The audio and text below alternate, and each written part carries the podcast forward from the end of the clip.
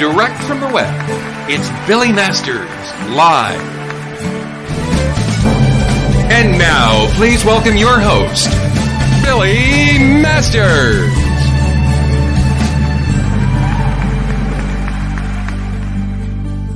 Oh my God, where was I? Monica's asleep at the switch. You know, that's the problem with an engineer that drinks. Yes, you. Anyway, welcome to the show. I am, of course, your host, Billy Masters, and today is, well, now they're right on the switch. Thursday, November eighteenth, twenty twenty-one. So a programming note to begin with.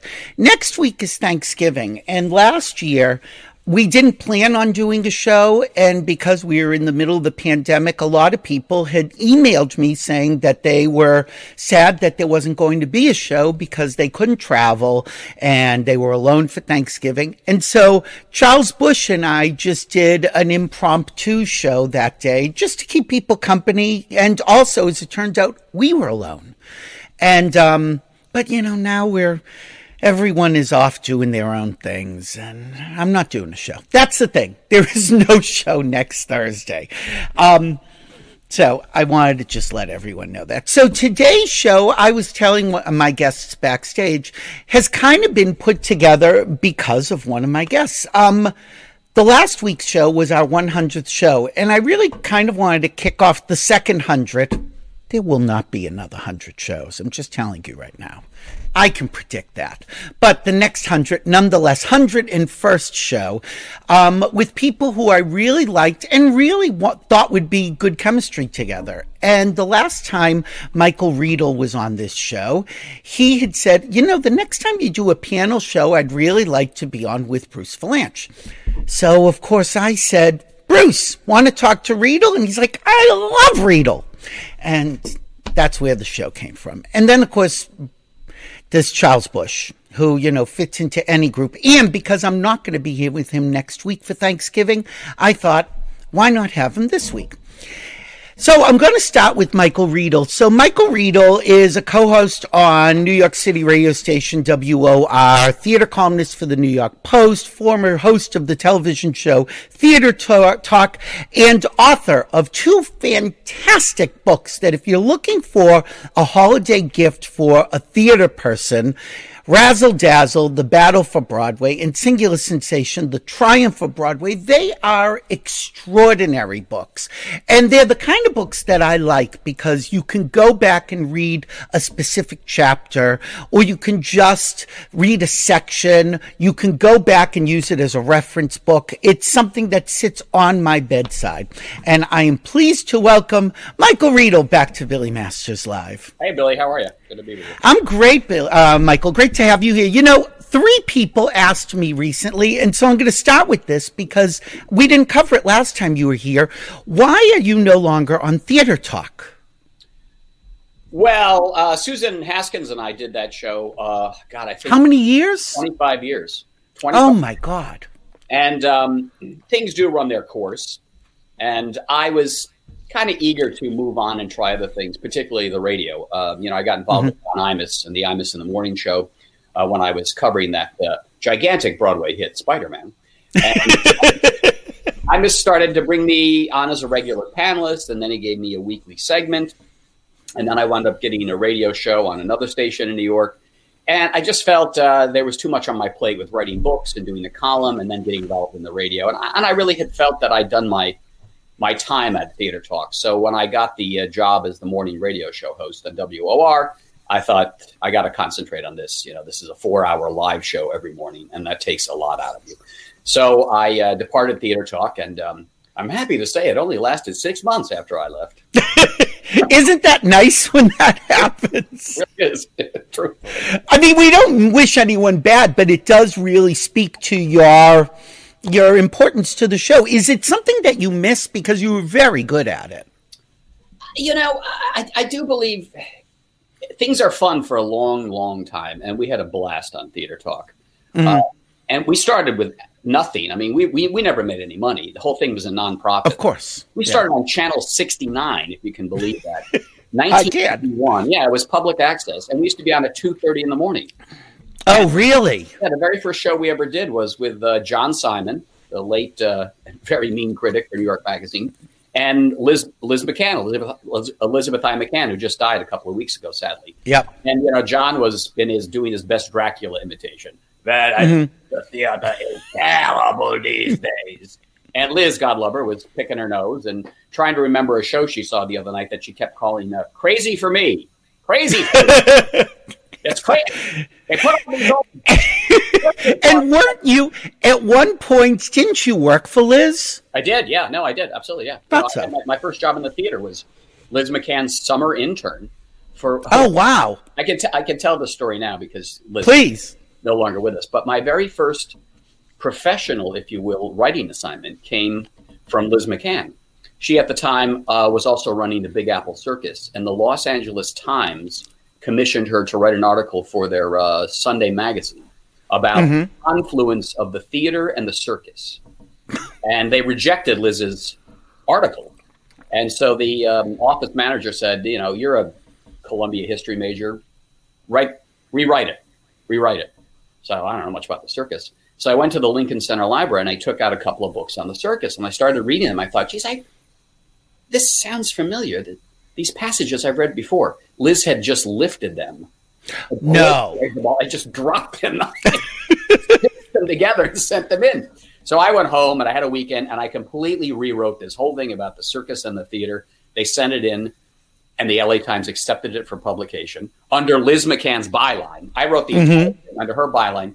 And, uh, of course, Liz didn't give me any money. The office manager felt so guilty. She took twenty-five dollars out of petty cash and paid me. And that was my first professional writing job. You know, one of the things I love about you is that you've really done all media. You've been a writer of, as we said, columns, but also books. Um, you've been on television. You've been on radio. Do you like all the media? Do you have a preference? Do you just like variety and bouncing around from one to the other? The one that pays me the most is the one I like the best. And right now it's radio. Although I just finished a uh, piece on Hugh Jackman for Vanity Fair, and uh, the payday mm-hmm. is not too bad. But I just wanted to, one quick note about Theater Talk.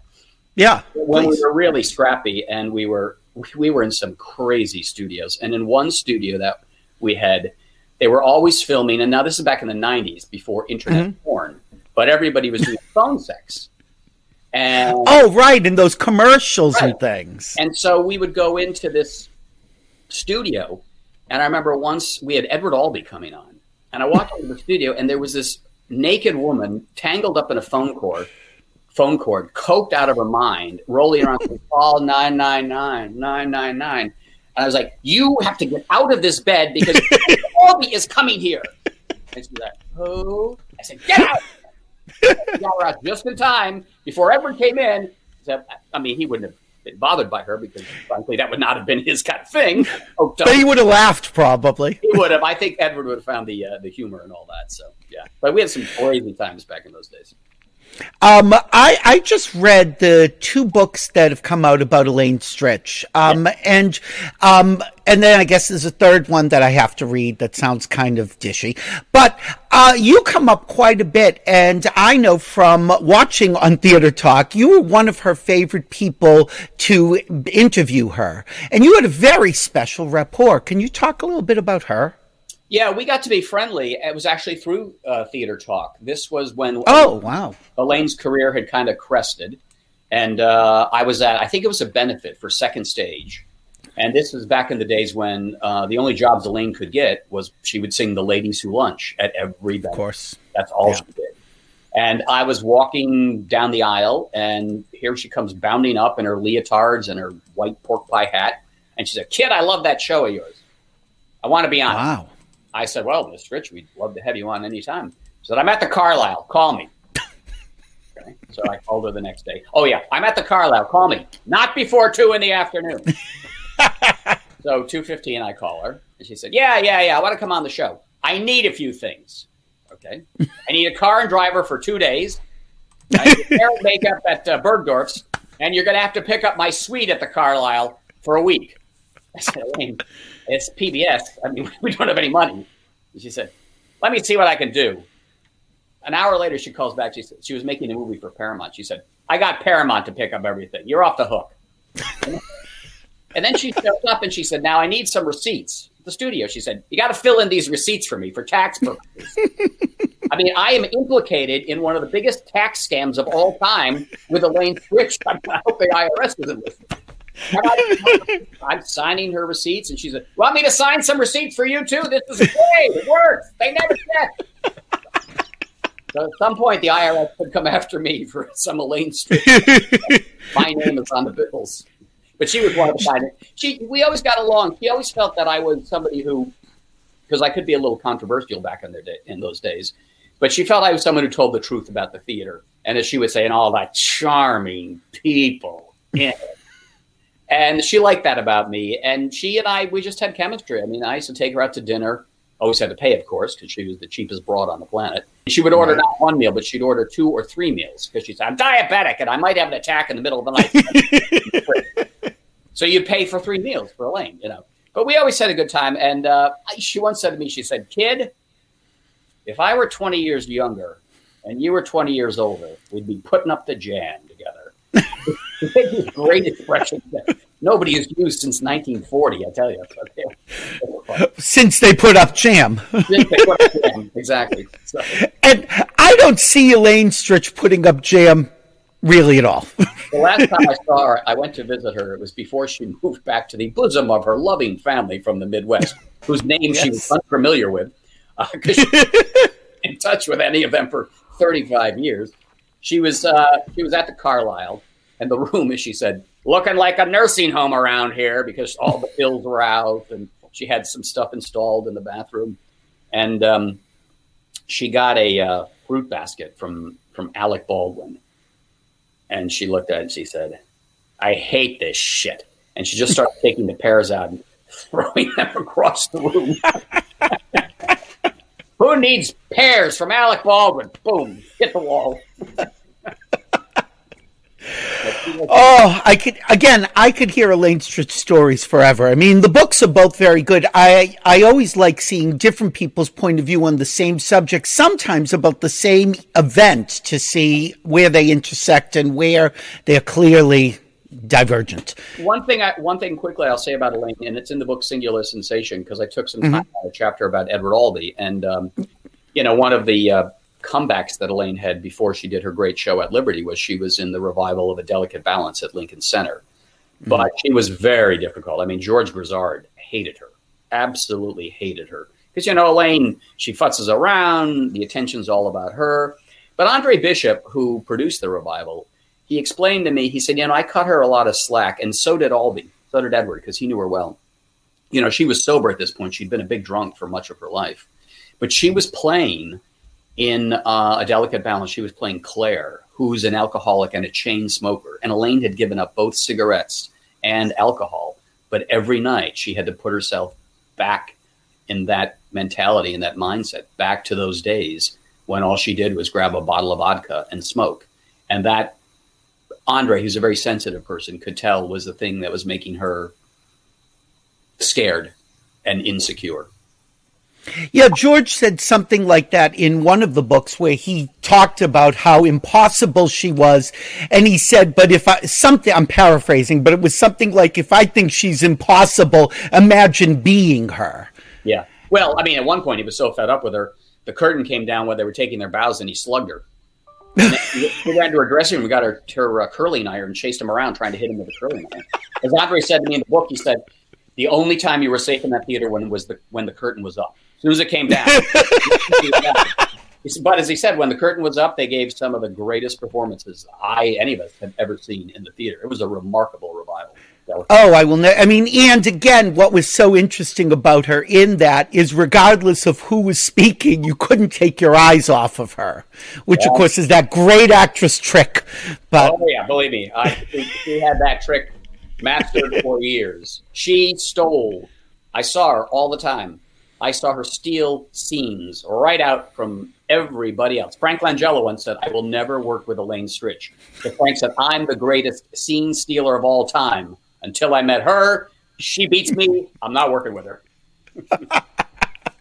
Michael, I'm putting you backstage and we'll bring you back out with everyone else. Thank you, Michael. All right. Our next guest is because he, uh, Michael Riedel wanted to speak with him. And of course, I can never get tired of speaking with the fabulous Bruce Vilanch in mid belch. Was that a belch? No, that was a fart. But let's oh, all right. let's not split hairs. How are you, my love? Speaking of splitting hairs, I'm I'm carrying on. I'm loving all of this. Were you were you quoting George Chakiris in that uh, his book? That no, it was George Grizzard. George has written George has written a book actually with a friend of mine, Lindsay Harrison, and it's mm-hmm. uh, and he talks about doing company with Chris when he went in uh, after uh, Larry Kurt, and mm-hmm. then they toured. Uh, and uh, he he said actually the same thing. He said could, his compassion was I couldn't imagine what it'd be like to be her. Wow, all of this insanity going on, and to get out there and just have. And so uh, he he was a huge fan of hers when they were. Uh, he was drinking at the time, uh, and they would go out and they would drink. They were in, in America, and and mm-hmm. he did London with her, I think, briefly. Anyway, I thought maybe you'd read that. That's the other. Well, election. I've got that book sitting here, which I haven't read, and I want to have him on as well. There is. Uh, well, good luck with that. He's. You know, What is There's happening? There's, there's my face. Oh my That's God. it. Uh, he's uh, he's very reticent. He's, you know, really, he's one of the great types. Yes, well, I spoke with um. With... Out of the glasses there, I'll just look down and have a lot of. That's, That's okay. How... You're fabulous. I'm fabulous. What can I tell you? Um, so, what's interesting? Anyway. You and I were just talking a couple weeks ago that you were supposed to be down in Florida next week.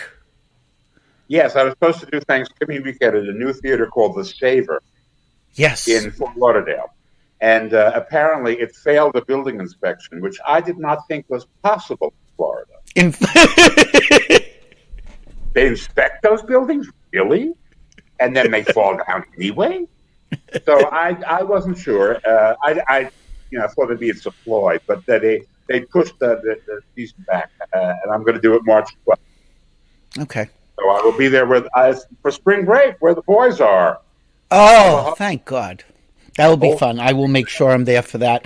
Um, so I, I was going, you know, I didn't really uh, do your intro, but the intro was Bruce Vilanch has written virtually every witty remark that has come out of someone's mouth for the past five decades. And it was the That's it was Stritch. the seventies. I, wrote, I wrote for Stritch, but, uh, but she was wittier. It, uh, did you get paid by Stritch? Not by Stritch, no. So, I, was, the longest movie in the world was titled Elaine Stritch Picked Up the Check. you, longer than House of Gucci. You sit there for two hours and forty-three minutes waiting for her to pick up the check. Nish. Never. So it would, I think, Pick it up you and, and I... To you. I think you and I talked about this, that the first person that you really wrote for and learned how to write in their voice was Bette Midler. Is that correct? Well, yeah, that's true. I have to give credit. Uh, the first person I actually wrote for professionally was Kay Ballard. Oh. And a lot of people can say that. Because Kay, like Ed F., the job he had was writing for Kay. Uh, they were, um, uh, she harvested uh, new talent. She, was, she had a remarkable facility. And there's quite a list of people who, uh, who started with her. But, uh, you know, it, she was already, she was Kay Ballard, and so you know, she had that. I, I, I could write to her. With Bette, it was uh, really pretty much at the very beginning, although she had a writer, Bill Hennessy, who actually mm-hmm. was not a professional writer. He was a hairdresser at Bergdorf's. And Mister Gerard, that was his moniker. And he wrote for her, and... Uh, Because they were, he, I think, did some work on Fiddler. She was a Fiddler on the Roof at the time. And then he would go to, uh, he got the job at the Continental Bank. And he was in New York. By that time, I, I was hooked up with her, but I was uh, in Chicago, writing for Chicago, too, pretending I was Michael Riedel. and, and she, um, so, but uh, the Divine Miss M was something that, that that Bill Hennessy came up with, with her at the very oh. beginning. I have to write for that. But, but, you know, I elaborated on it a lot. I mean, she didn't do any political material uh, at, the, at the point. It was all very, it was very you know, uh, late sixties stuff. And Fire Island, you know, it was, uh, she knew her crowd because that was her only crowd back then. And then as she uh, blossomed and crossed over to a straighter mainstream culture, uh, began uh, changing. And the Divine Miss M was, uh, we used to say, every, everything you're afraid your little girl will grow up to be, and your little boy, too. But that was, it was a way for her to mine all the things that she loved, all the music from the, the thirties and the forties. And the, when that nostalgia craze happened, she was, of course, at, in the forefront of it. Uh, because she found the beauty in all that stuff. She found the beauty in uh, a lot of throwaway, a lot of trash, disposable mm-hmm. things. I mean, Do You Want to Dance was a, a little rock song. Do you, do you, do you want to dance? Do you, do you, do? And she turned it into this aching ballad of lust and romance. And, and all that. I mean, she's found that in that song. That's her genius, to find music. Uh, so that was what I was a part of. You know, one of the things I know about her, and, and I've talked to her about this, is she loves doing research. She's a big fan oh, of, yeah. like, delving into the forgotten corners, or this was a song that never went anywhere, but let's re-examine it. Is that something uh, you like to do as well? Oh, yeah. Well, as she always said, if uh, she wasn't doing this, she'd be a librarian. this, this was, and the, the other joke was that... Uh, Uh, I had to go into show business because otherwise I'd be a word prostitute. I mean, this is, it was one or the other. She was either going to be a hermit or going to be out on stage, sticking to jugs and carrying on. Uh, but yeah, I, I do. I, I have. There's a certain O C D part of me that likes burrowing in and finding out stuff, and it served me very well when I was a journalist because I was always looking for facts as opposed to alternate facts, and. Mm-hmm. Uh, But uh, uh, and and still now, you know, now I'm I'm, I'm a repository. I'm obsessed with living for me. You know, one of the things I love up. about I don't know. I'm, I'm I'm hoping it doesn't stop. What I love about you is that you can get into somebody's voice, into their speech pattern, into their vernacular really easily. And I'm curious: is there somebody that you've tried to capture their voice and it just has eluded you? Well, generally, it's people who have no voice, and uh, you, well, that's true. You know, I mean, uh, I, on this, the kind of shows that I write, the award shows a lot, uh, you get a lot of actors who uh, have no stage persona. They have they mm. they inhabit a character. I mean, Johnny Depp. There's no you know Johnny Depp at the Palace. It never happened. So, and so when he would come on to the Oscars, uh, we. I have to find a, a, a character for him, and that was difficult. But the good news is that you can write about the category, and they can just do that about the category. But doing these these things, he discovered that, and with talk shows, he discovered that uh, you have to have some kind of a persona. And he kind of he landed on a persona that's somewhere between Hunter Thompson and Captain Jack Sparrow.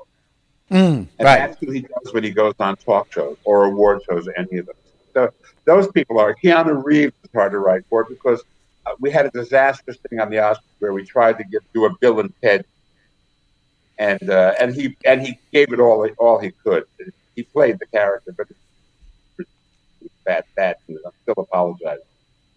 Fruit basket, fruit basket, fruit basket. uh, it's hard, you know. I. Uh, I I have a facility for it, and I mean it's it, it's there for me to, to mine most of them. Uh, if a playwright or a screenwriter has to create all of that stuff from scratch, and so when I'm doing that, it's a whole it's a much diff- more difficult job, and it's really less fun because you have nobody to do it with unless you're walking around. You know, if you're Patrick Dennis and you're walking around with Auntie Mame in your head, you're having a very good time. But it's you know it's uh, if you're if you're You're not right. You're right. The Ted Bundy story. Well, there you have Ted Bundy. You can, you can. But any. any oh, that.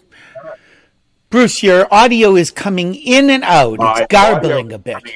If I, I'm gonna, you know what I'm gonna do I, when I go to Charles now, I'm gonna kick you out of the studio. If you can log back in, maybe we'll have better sure. luck. Okay. okay. Thank you, my love. Again. Oh, but what I was just, before I let you go, I just want to finish this thing, is I've done a lot of, um, I have a lot of friends who are comedians, and I will see their acts, and a lot of times we'll give notes and what works, what doesn't, what could be expounded upon, what can be cut. And one of the most frustrating things for me is I'm like, that's a great joke, but it's not your joke. It's not in your voice, or it doesn't ah, work yeah. for you. And I'm sure you've come up with this, which this is hysterical. This is gold, but this person couldn't pull it off. Uh, yes, that's absolutely true. Um, a lot of times that happened on Hollywood Squares. Really? And, and we would have people who we, who we would give them a joke because we were trying to do a comedy show. And, uh, and sometimes it worked, and sometimes uh, if they were unaccustomed to being humorous, uh, or if they if we just didn't get it in their vernacular, uh, it would just kind of sit there. And I, I wish I could give an example of stuff like that. No, I'm sure we all know. All out, and therapy has managed to. You know, um, the Bruce. Deal. All right, Bruce, I'm going to put you backstage. We'll log back in, and uh, we'll have you with everybody. Thank you, darling. All right. And now, of course, you know, I think he's one of the most frequent guests on Billy Masters Live. Charles Busch is a legendary playwright, performer. His latest film, The Sixth Reel, has swept the film festival circuit, and it is soon to be released commercially. We will talk a little bit about it with my darling Charles Busch. Well, hello, darling. Oh, my how God. Are you? Another Thanksgiving almost. Yeah. I was telling them at the beginning how we shared Thanksgiving together last year. We did? What did we do? We did a show because everyone was just sitting oh, home and right, couldn't that's travel. Right. That's right. So it was a, it was one of those impromptu shows. I see you, Bruce. Thank you. Um. So I want people to know about The Sixth Reel, which, of course, there you are in many, many, many guises. But um, one picture, which, of course, is not an official picture, and I, it's it's somewhat of a plot point, but I just want to ask that. you at this point, right, I know. Yeah, anyway, I want to ask I want to ask you about this. Oh, my, my, my, my, my. My, my, my. Yeah. What is it like to be in bed with Tim Daly? You know, I have to say, you know, in my brief film career, I've had love scenes with Jason Priestley, Thomas yes. Gibson, and now Tim Daly. That's pretty good. That's not bad. Well, you are writing them for yourself. Yeah, that's true.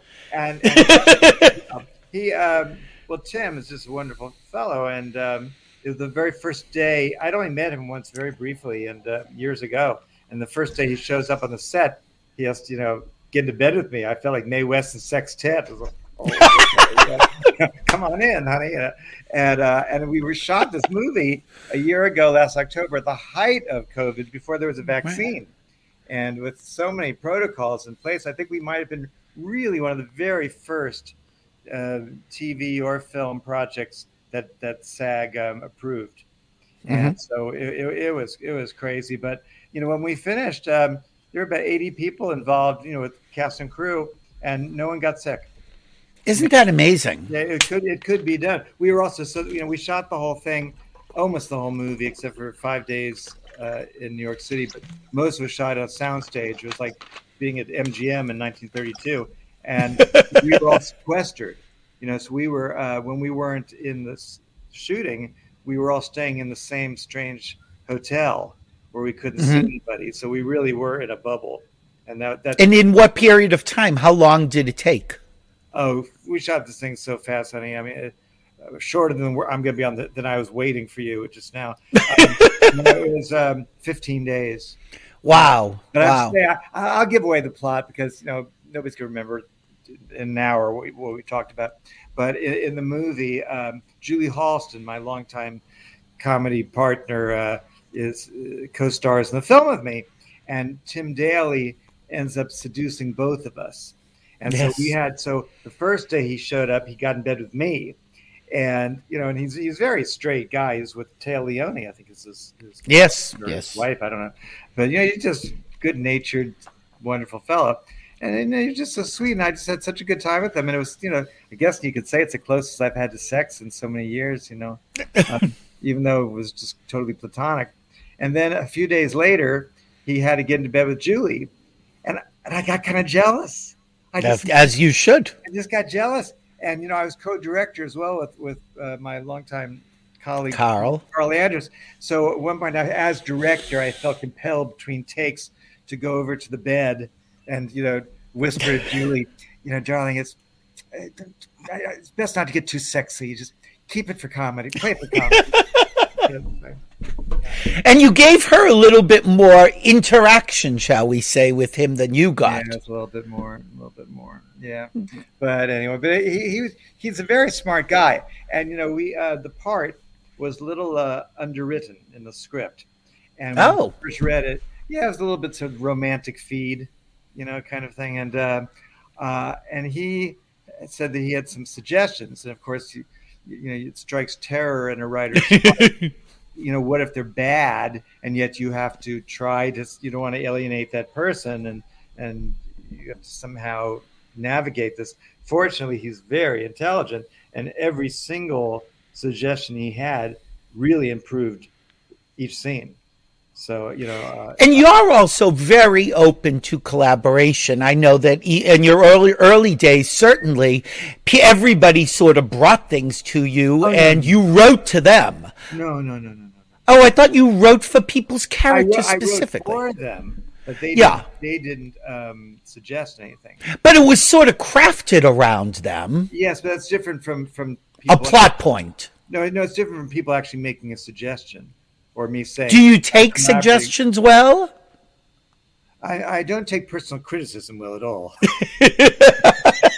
Not at all, no. But um, no, uh, yeah, I take a good suggestion. Yeah, you know, you'd be stupid not to. You know, in, in the case of my old theater company, um, each person, you know, and, and that was just created because they were just friends of mine from different places of my life, and we, they were the only ones who would agree to put on a show in a, in this strange bar, you know, in a scary neighborhood.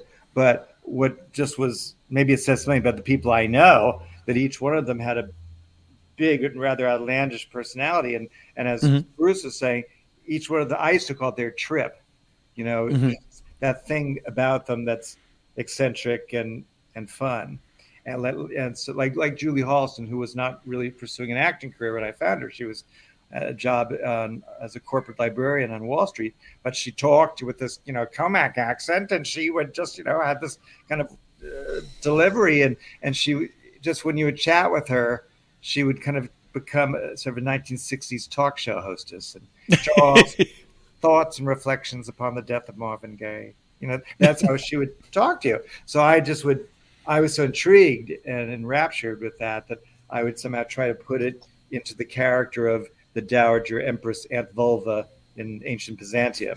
That's her. And each person in the ca- company was like that. So I was so fortunate that I could just mine from them. But that's a little different from them actually saying, this is what I do, and I'd like you to uh, use that. They they were just delighted. And, and in each case, really, you know, I think they were all so thrilled to play with me and to mm-hmm. have me write these parts. I guess I, I always saw it as as a, a, a gift that I could give someone. Mm-hmm. Is is come up with, um, you know, when you know someone and and talk, you hear about their their certain fantasies that they've had, and then figure, hmm. like Julie, for instance, uh, she and I, one of the things we had in common when we first met was that we both had this obsession growing up as teenagers with Maud London and the Beatles and, and Carnaby Street and Julie Christie. Mm-hmm. And, and so Julie always had a bit of a fantasy growing up in Comac, Long Island, as being a, a London Dolly Bird, you know, Judy Geeson or that sort of thing. And so we, when we were at Limbo Lounge, one of the little plays I wrote was a spoof uh, or homage to Maud London. And she got to play a, a, fa- a sixties fashion model. And that was mm-hmm. my, that was kind of my, my gift to give her, to a way of seeing herself that she, that meant something. And, and so I, I took it really seriously over the next seven years with, with these same people. Of what would what would it be nice to do? Like, and sometimes with some of the, the boys, like my friend Andy Halliday, uh, you know, who could play, was wonderful playing these very outrageous uh, female characters in drag. But I knew that he also, you know, he, he was a cute boy, and he, you know, had yes. a part in his body. And so for every drag role where he played, you know, the bizarre um, you know, female prison warden, I would also write another part where you could be the cute uh, waiter, or mm-hmm. you know. So I, I I loved it. I you know it was a fascinating thing for, and, and I still do it to this day. You know, there's a wonderful actress who I've worked with a lot in the last few years named Jennifer Van Dyke, and I oh she's uh, incredible. She's just wonderful, and, and she um, she has a kind of a Katharine Hepburn kind of you know androgyny to her in in, in life, mm-hmm. and, and so it's been. I had never really uh, wrote what these called trouser roles for women before.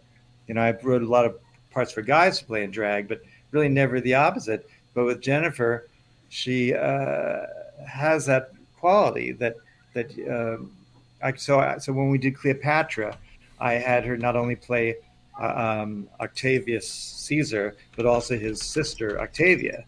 And so it's fun to have her play both the, you know, the d- different sides of her own persona. So I, I love that. And I, you know, I've been doing it for myself, of course, for for forty something years, just trying to know what it is about me that, you know, is kind of fun or interesting. And so, you know, so I've been sort of the Bruce Vilanch to me. Yeah, but also to a whole score oh, yeah. of other people. Yeah, right. Yeah. Is there anybody who you've thought was such an interesting character as a person that you couldn't ever work into one of your plays that you still want to, that you're like, this is the type of person I'd really like to capture in a play? Well, you know, it's funny, but Bette Midler, you know, I've been I've been kind of involved with Bette Midler for twenty years on a on a movie version of my play, The Alger's Wife. It, yeah, it's, right. It start, it's It's going to happen. It doesn't happen. It does. So, you know, I've had this, you know, somewhat of a relationship with her. And um, and I must say, I, I could write very easily for her. In, in not not what Bruce does, because I can't I, I can't I could never, ever write for like an Oscar show. I can't write jokes, and you know, I, I just can't do it. But um, as far as a, a character in a play or a movie, I, um, almost everything I write is apart from Bette Midler and. Is, where, I guess since you brought it up, where is Alger's Wife at this point? Is it still I, in limbo, or? So, yeah, I mean it was it was all uh, full steam ahead about a year ago. Wasn't I, it Bette and Sharon Stone? That was was that who was the last one? That, well, and then after that, actually, this big financing company was all set to we're we're ready, and then I don't. I'm not really in the loop on it, to be quite honest. It sounds kind of uh-huh. nutty, but. But uh, um, no, so I, I don't know really uh, the, um, where it stands. It's not dead, but it's it's very slow moving. um, I I would like to mention, even though it's not going to help anyone watching this show, that your Christmas performance is coming back this year yeah. after missing a year, which I still haven't gone to, and. Uh, now, people, it's sold out, I'm sorry to say, but tell people about it. It's at the Theater for the New City, which has been kind of your sort of adopted home for so many years. Well, really, you know, I mean, I'll, you know, it's no secret how old I am, but uh, although we don't have to say. Uh, but, uh, I've been, I, the Theater for the New City, I've been involved there since nineteen eighty, maybe. Wow. They, they produced my very first play, um, and uh, I've just... It it ha- it's a wacky place. It's a um, kind of multiplex for the avant-garde, way down on the Lower East Side. And this remarkable woman, Crystal Field, has is the founder of it, and she's still running it with a, an iron fist. And she's survived everything, and now she's survived COVID. And she's thank God. Got, and she's got. I'm not not. She didn't get sick, but she, her theater survived COVID, and mm-hmm. uh, there. They they almost never stopped in a certain sense, and and uh, she's somehow got the, the city to to get her an air filtration set, uh, wow, whatever system, and yeah, she, she's back. So yeah, so so we decided to do Times this Times Square Angel. Had I known, you know, in nineteen eighty-four when I, when I, I wrote it that I was still going to be playing it so many years later, I wouldn't have made the character twenty-four years old. uh, you know, and then there was a period the miracle where, of the theater. Well, there was a period where I was self-conscious, and I took out the one line that really made it clear how old she was. And then another decade went by, and I thought, well, now I'm I'm so far beyond this character that, you know, uh, why not? And there, there's a great story about the wonderful French actress Sarah Bernhardt, who played mm-hmm. um, Joan of Arc when she was way in her sixties. And there was a there was a scene, you know, where she's at the tribunal, you know, and they say uh, that the the an inquisitor says, you know, your name, and she said, you know, Joan, at your age, and she, and she just looked straight at the audience, and, and I think she said nineteen, and the whole French audience was, oh, they stood up, cheering, you know. It's not quite like that when I when I say I'm twenty-four, but uh, a little bit.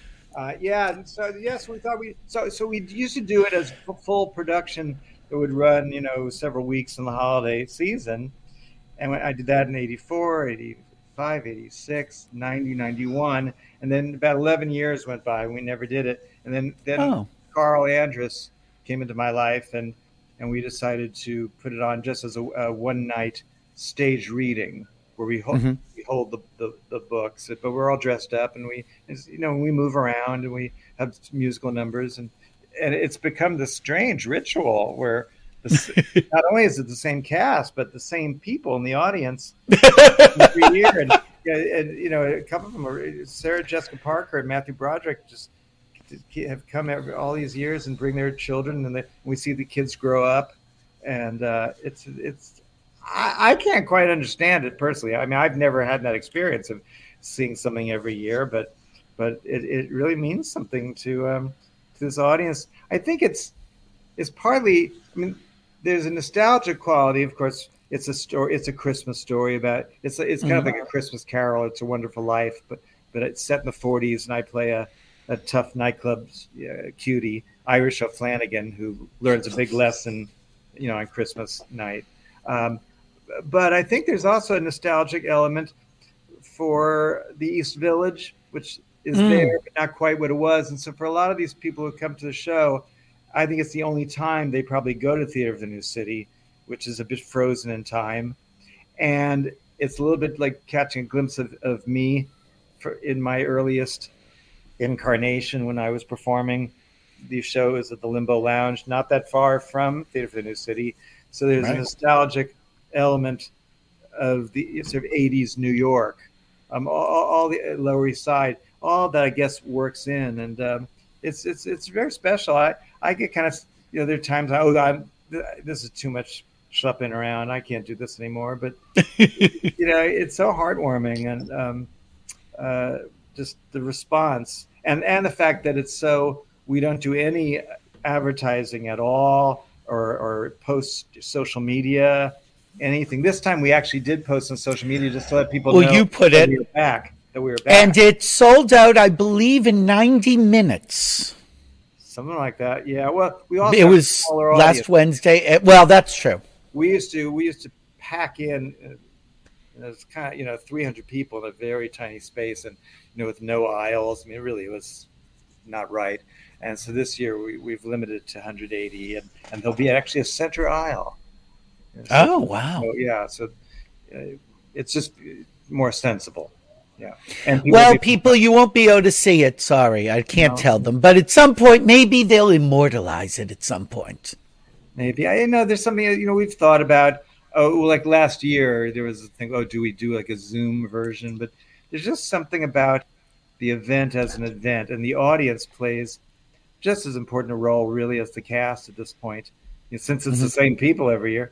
Uh, you know, and, and their response to performers coming on stage who aren't well aren't known at all in many cases, and get a huge round of applause when they enter because the audience has seen them for twenty-two years, uh, one night a year. It, it's very it's magical. It really, really is. Well, I'm glad you're reviving it. I'm sorry you missed one year, but you're back. Um, all right, I'm bringing our whole panel on. Let's bring Michael Riedel, Bruce Vilanch. Hey. Well, Michael, okay. Michael live, lives live in the same neighborhood, but I haven't seen you on the street in a long time. I the last time I saw you, you were making the movie that just right. came out, and I walked over to say hello to you, and this massive security security detail descended on me and said, "Get away! Keep away! Keep away!" Said, Charles, it's me! As they were kicking me from the other side of the street. I said, "I told myself, I, I don't know who that I don't know who that guy is." Lose him. Charles, I have to tell you something. This always amused me about uh, your plays. One of your plays that I loved, I think it was from nineteen ninety-one, uh, Red Scare on Sunset. And it was such an interesting play because you actually wrote about the fact that there were really communists in Hollywood. And I think you were you played a woman in a, a movie, and the communists are infiltrating the movie. And I remember the reviews were hilarious because a place, a nice liberal place like the New York Times, was like, how dare he say that there were really communists in Hollywood? But then in the Wall Street Journal and the John Birch Society, all the conservatives absolutely loved you for saying that there were really communists yeah. in Hollywood. Well, it's so ridiculous. First of all, it, you know, I when I decided to write a comedy about the um, blacklist period, I didn't. I just didn't think I couldn't think of anything particularly funny about some poor leftist who's hounded out of their job. But I thought it could be kind of perverse, funny if you did it as a right-wing nightmare. And what if everything they, you know, drummed up was actually true? So I played this kind of Loretta Young sort of movie actress who, to her horror, discovers that her husband, her best friend, her houseboy, her director, all in a communist plot. And it had kind of a Rosemary's Baby feel to it. But I, I assumed, and at the end, with great nobility of purpose, she names names, including her own. And I just assumed that everybody watching it would just know that I'm being tongue-in-cheek, that we're, I'm, and, you know, in a way, I was trying to make some sort of point that the most extreme left and the most extreme right actually yeah. believe the same things. Yeah. And yeah. particularly when it comes to gay people, you know, the extreme right, extreme left have, don't want to deal with it. So yeah, but but like the, the Times, it was it was frustrating because Frank Rich w- was supposed to review it, and then I think his mother died, and and he couldn't come in. No excuse. And um, so Mel Gutsow covered it, who was an extreme leftist. I, of course, he hated it.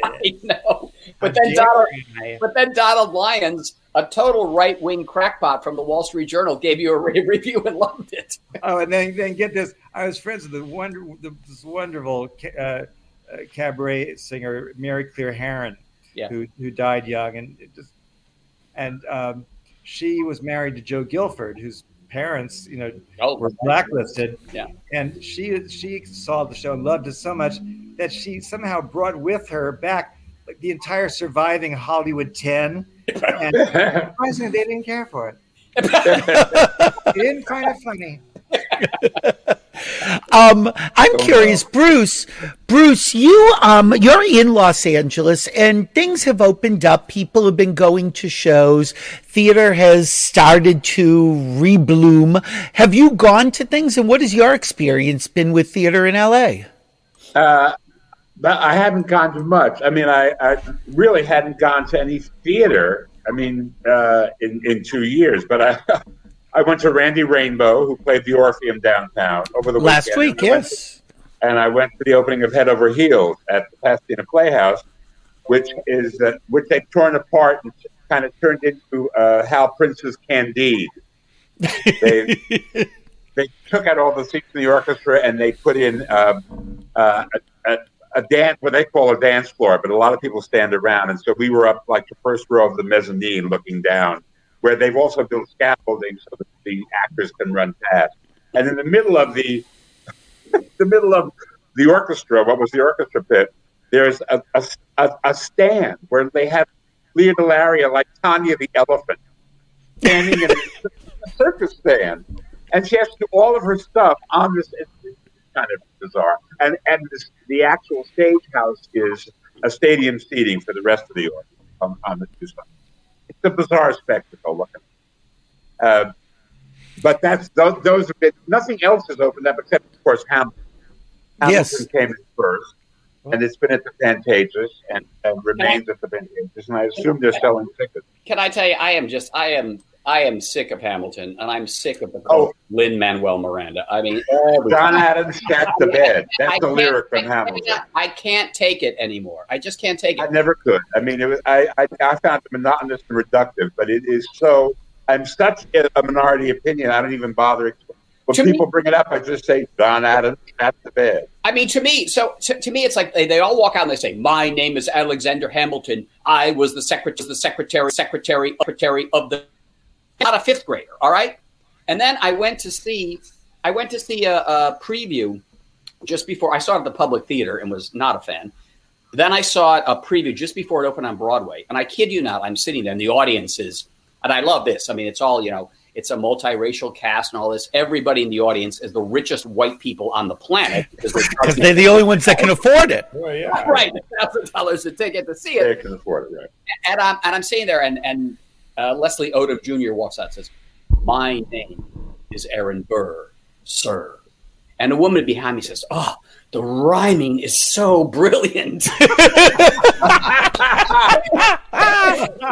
it's like that. And I whipped around. I said, "Have you ever heard of Stephen Sondheim?" And I went right back to the like, the cult of Lin-Manuel Miranda is out of control. Well, you know, this this brings up something I wanted to mention to you, Michael. When you were on this show last time, we talked about what theater would look like when the coronavirus pandemic was over, and you had a lot of hope that theater prices would go down, that it would lead the way for maybe great visionary pro- uh, producers to bring plays back, to have little theater and just better quality work. Do you see any of that on the horizon? No, I've seen the future, and the future is that every theater on Broadway is going to be named after Lin-Manuel Miranda. Lin-Manuel Miranda shows in them. So, um, you know, I do hope this, I do hope plays come back. There are a lot of plays out there now that, frankly, are struggling because the audience for plays is generally an an older New York audience, and uh, I know a lot of my older friends who were regular theatergoers for all those all those years. They're a little scared still. They worried about the Delta strain, and a lot of them sure. tell me that we're not ready to go back and sit with fifteen hundred people. We're going to let the winter play out, see how that goes, and maybe in the spring. But, you know, Charles, you know this business, and, and so do you, Bruce. You let the winter play out with people not showing up, the shows are not going to be able to survive. Have you got, Michael, have you gone to theater since things have opened up, and what's been your, how safe do you feel? I mean, I feel fine. You know, I'm double vaccinated. I'm going to get a booster shot uh, later this week or next week, I guess. And also, I, I just I'm ready to go on with life. I, I think we can't close everything down again. We just can't. I mean, so many of our friends in this business lost their livelihoods. I mean, you know, Bruce, sure. Charles, you know, I kept my radio show going. We, we're the lucky ones. You know, we've been able to survive. But I'm sure all of you know many people who just had to give it all up and, and leave the city because they, they couldn't afford it. So I don't think we can shut it down again. I think people have to get used to the fact that the coronavirus is never going to go away, and it's going to be like the flu. You know, we don't shut down theaters because we have the flu. Every year we're going to get a shot, and we'll go about our lives. Uh, you can't close down. You can't close down society again, and it was just devastating for the theater. And the theater's not out of it yet. You know, the ticket no. prices. You know, they're they're they're clawing their way back, but it's uh, it's very slow, and, and the ticket prices and there's are not- no trans- there's no transparency. No one knows how many tickets anything is selling. Exactly. Well, because they're not reporting them anymore. They're, not, I mean, they're reporting the gr- the gross of the yeah. entire, overall gross. Yeah, the whole street. They're not, but they're not breaking down to, to the other shows. And there are there are some surprising people who are going onto the websites every day of the show and looking to see what the seating charts look like. And, oh, and they're reporting back what's actually selling and what actually isn't selling. Yeah. Well, I'm curious, you know, I'm curious, Charles, since you're, you know, you're on both sides of this because you are a performer and playwright, but you're also a great fan and champion of theater. Where do you come down this? Have you felt comfortable going to anything? Well, honey, I, I haven't seen a play since uh, Blossom Time in nineteen nineteen. I, I never go to, I never go to theater, darling. I try never to go to the theater. No, the only play he does is The Tale of the Allergist's Wife. My last time I was at a show was The Allergist's Wife. No, no, it's funny, too, because when I was very young, I knew this marvelous old Irish um, hard-drinking character actor, uh, Jimmy Cahill, and oh, I was yeah. so young, and, and he would, you know, be over at my place, and, and I'd ask him if he'd seen some show. I never go to the theater. Ah! and uh, and I... I, oh, he said, he said, he said, going to the theater is like going to somebody else's half hour. And I, I was appalled at, you know, at, at twenty-two years old. And I've turned into Jimmy Gale. I never, I never go. I go to the movies yeah. occasionally, you know, you know, I, I always like going to movies on Tuesdays at eleven forty-five. And with and your so, sister. Yeah, with my sister. And so we go, and I've never been in a movie theater with more than four people in it. You know, you know really? One of the things that um, does concern me, and I don't, I don't think the theater people have quite grasped this yet, and I probably fall in this category because, you know, back in the heyday of the theater columnist, I never missed anything. I was at the theater four or five nights a week, but sure. people have fallen out of the habit. And that's true. It, it's, it, we forgot how much work it is to actually go to the theater, especially if you live, if you live in the suburbs. You now got to drive in. First of all, you're not going to work yet, right? So the office buildings are not full. It was easy if mm-hmm. you're working, meet your wife afterward, let's have a drink at Sardi's, go to the theater. But if you're in Larchmont, if you're in Long Island, if you're in New Jersey, you're really going to pile into the car around five o'clock to come it's in. It's a schlep. Go to the theater. Yes. It is. But, it really is. You know, and I think people have just gotten out of the habit. The rule generally is one hit changes everything. That's right. an, uh, and Hugh sure. Jackman in The Music Man might be that four-quadrant audience uh, yeah. appeal show that brings things back. And once people do it and they say, okay, we live. And, what else uh, is here? But yeah, aren't, the, aren't the ticket prices like six hundred dollars a ticket or well, something? They're insane. I mean, Billy Crystal's, the last row of the balcony Saturday night is one hundred ninety-nine dollars. I mean, the last row of the balcony. Well, that's that. I mean, that is just. I'll tell you this. I mean, I don't, I don't, I did not wish COVID on any one of us, anybody, any industry, but I did have a feeling, and I'm, you know, I'm a capitalist, and you know, my friends on Broadway take chances, and I'm delighted when Charles Busch has a Tale of the Algist Wife, and you can make good money. I mean, I'm all for that, but I really thought before COVID things were getting a little obscene. I mean, I, right. you know, I came here in the eighties. You could see Lend Me a Tenor, the half price ticket booth for twenty-five, thirty bucks. You know, now the half-price ticket booth before COVID was five hundred dollars. The half-price ticket booth was a five hundred dollar. It was, yeah. it was really. I mean, for the theater that you you guys knew when you were in New York, and and I caught the tail end of, it was open for everybody, and that's what made it fertile yeah. and fun. And then it became, it really did become this thing for just the one percent. Mm-hmm. Yeah. yeah, I have a friend that just did a London trip, and he went to see a bunch of shows. London is still an affordable city in terms of going to the theater. Now, maybe not the biggest hits, but you can still buy tickets for forty dollars and get good seats. Charles, Charles, what were you charging for your for the very first off-Broadway show you did? What, what was the top no, ticket price? You know, I, I, hmm, I wonder. Probably. uh, Two dollars and seventy-five cents. But you know, I mean, you, you, it's always when you're comparing stuff in in, in eighties dollars with stuff yeah. in, in two thousand. I mean, it's yeah. always the argument is kind of speechless because everything has to become inflated. Yeah. Our have to look back when, when Hamilton does three million dollars a week, and they are selling the same fifteen hundred seats that Gwen Verdon sold in Dan Yankee, yeah. and right. you right. know, and and with pulling in three hundred thousand, maybe. Uh, I mean, that part of that is inflation. Part of it also, it started with the producers twenty years ago. Right. The, Which the Michael writes about in his book. Get a piece of that premium, of that markup that brokers are charging. Right. That began dynamic pricing. That's dynamic right. pricing is what the market will bear. And, and the awful truth is the market for the theater will bear that because it's the one percent that's interested in going to. Listen, I mean, the thing with Hugh Jackman is they don't have any tickets to sell because they sold thirty million before COVID, and they were able to keep that advance because they ah. just kept saying to people, we're going to push it back, push it back, push it back. Yeah. So they never had to refund anything. So they were sitting on a pile of money. So those tickets were already sold. And because it's Hugh Jackman, everybody was like, I will, whenever I can go to see him, I've already got the ticket, which is golden. I will wait until he opens. Yeah, but I remember, Michael, you and I talking about the fact that the shows that you thought of as bulletproof might not be bulletproof when theaters reopen because New Yorkers have all seen Chicago and have all seen, and yet they've marketed it so cleverly that the twenty-fifth anniversary, yeah. you have to come back and see it again. So even those shows are enduring.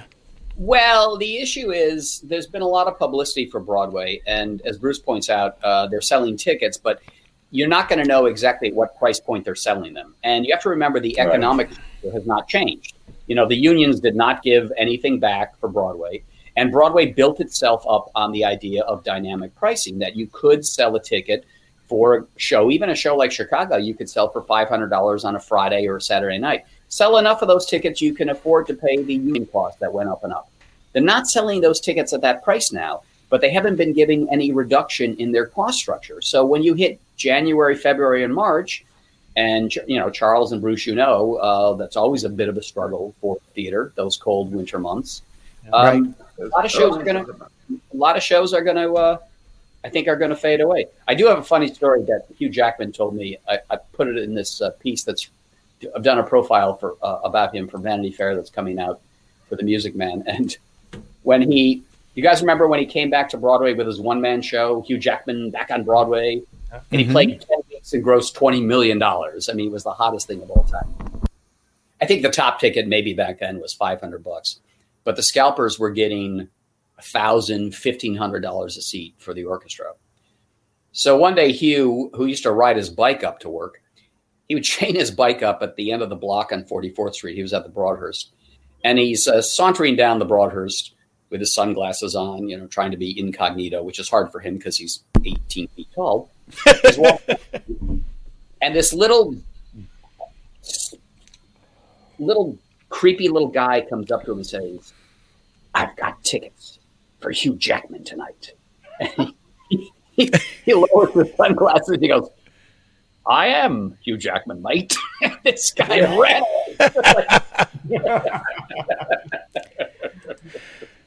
You know, um, I think, uh, Michael, you brought up a good point just uh, a minute ago, which is that people will not be quarantined again. And I actually agree with you. And I had this conversation with somebody last week that even if there's another spike, I am very, uh, I just, I'm completely skeptical that people will stay in again. So I agree with you. I think that we have to learn to adapt to this. And I'm curious, for somebody like Charles, you and I talked about that because you're a writer and you're used to being home, you're able to keep creating, but it had to have still gotten to you.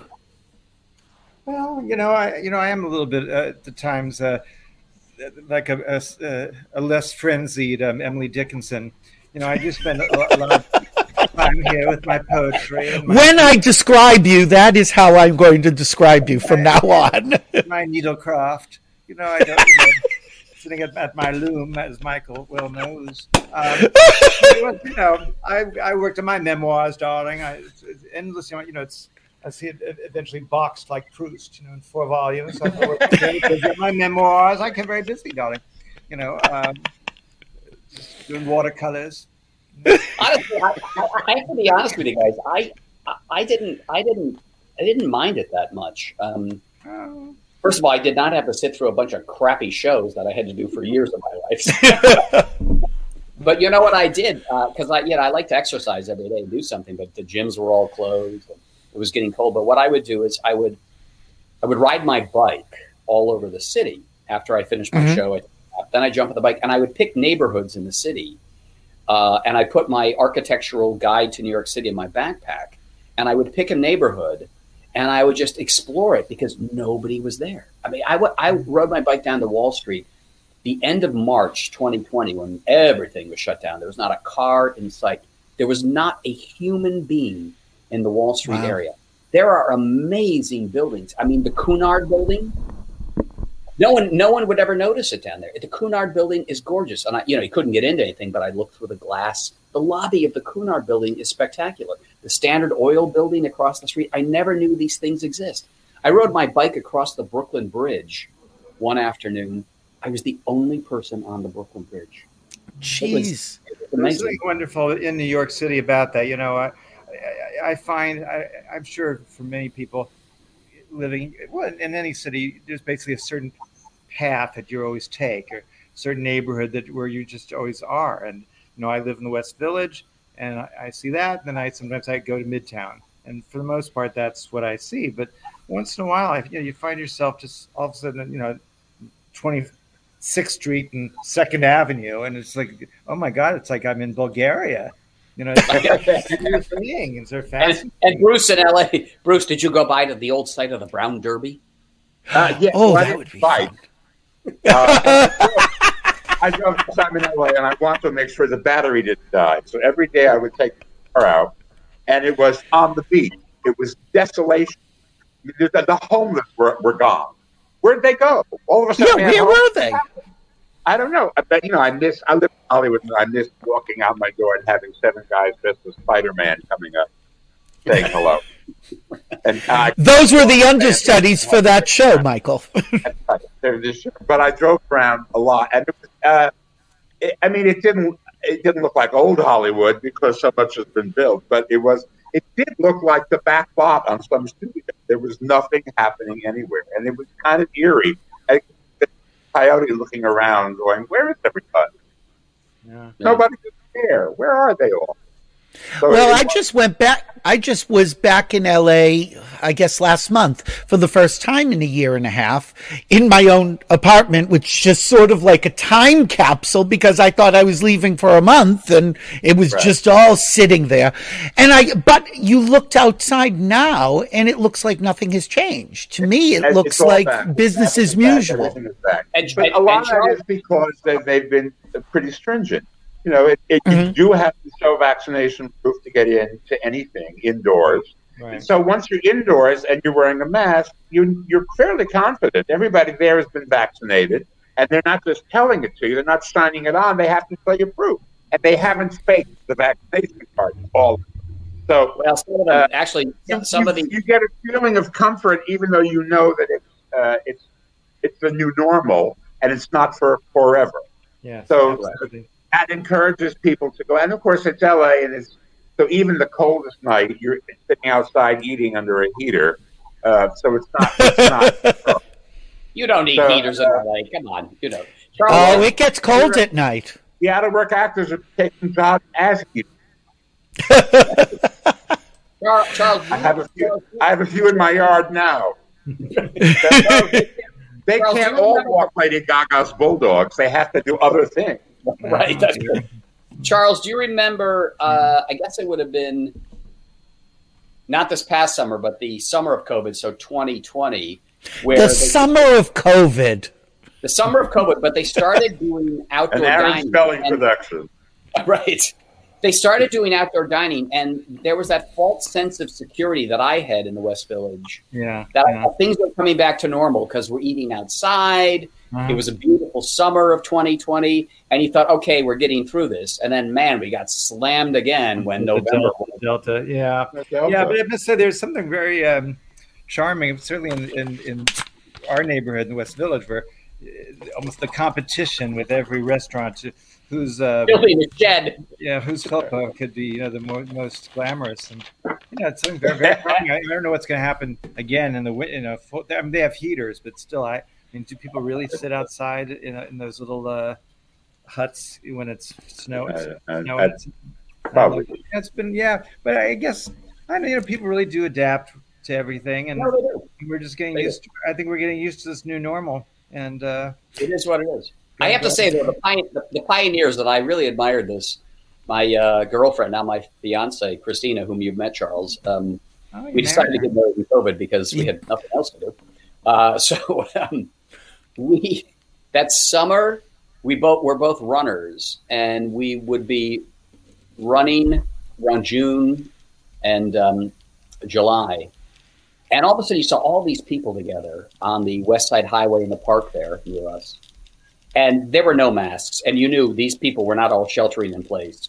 But I have to say, and I loved it for it. They were all they were all these gay guys with their shirts off, and they were hanging out, drinking bottles of wine, and they were like, "We are done with this thing." Hey, down. No. I thought, good for you guys. Michael, can you tell the story again um, of when Christina called you? You were some skiing someplace like Gstaad or the Dolomites or someplace when you found out about COVID. Well, I finished my book, which I will. Uh, plug here, um, Singular. Yes. Chime in. Which, oh, yeah. Yes, uh, Bruce, there it is. Chime in. I'm taking, yeah. Bruce, Bruce, Bruce has, I'm Bruce has a great, I love it. Bruce has the best, Charles, Bruce has the best line in the book, my favorite line of all time. I went to the very first preview of Titanic. Remember Maury Eston, Peter Stone's Titanic? Oh, yes. And I remember uh, it ran four or five hours. It was, it was shaping up to be the biggest fiasco of all time. So I got a ticket somehow to see the first preview, and I sit down on my seat, and Bruce is sitting next to me. And we come to the very end of the show after about seven or eight hours, I think it was, Bruce. And they um, they were unable to sink the ship at the end for technical reasons. And Bruce turns to me and he says, musical about the Titanic, where the ship doesn't sink. That's novel. The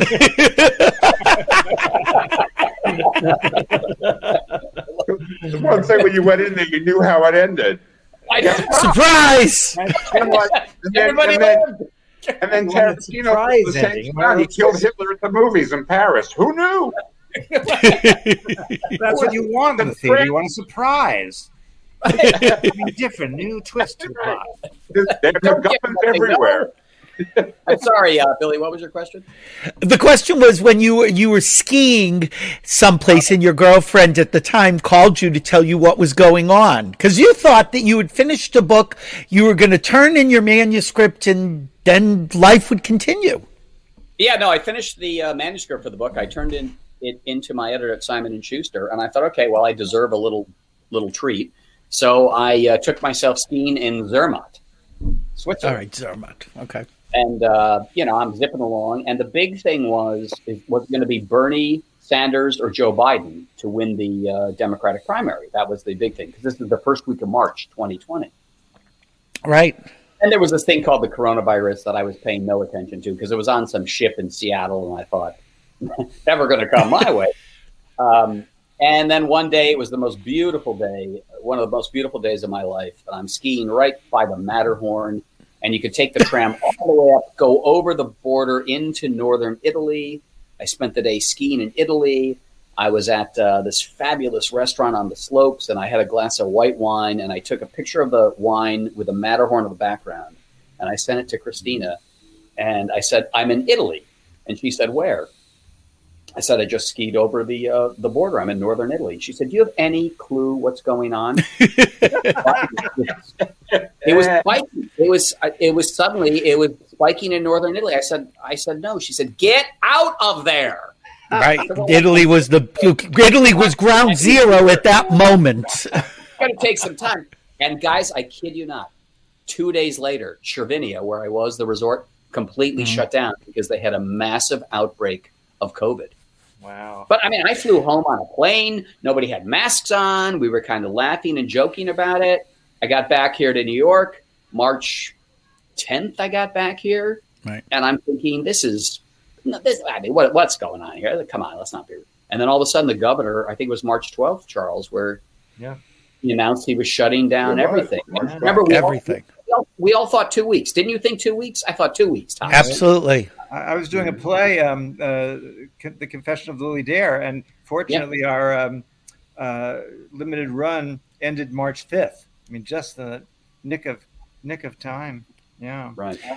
And I had uh, come back to Boston. Oh, go ahead, Charles. Go ahead. I should just tell you uh, kind of a funny story was that the next thing, the next week, I was being honored at this thing, Cabaret Award thing called the Bistro Awards, and I sh- walked in. To, it was like at a cabaret setting, and Tova, Tova Feldschuh was sitting at a table near the entrance, and I sort of know her, but you know I, I didn't really feel like saying hello, so I, I moved kind of fast, I, and I saw her across the room. I said, I said hi, Tova, and I sat in my seat.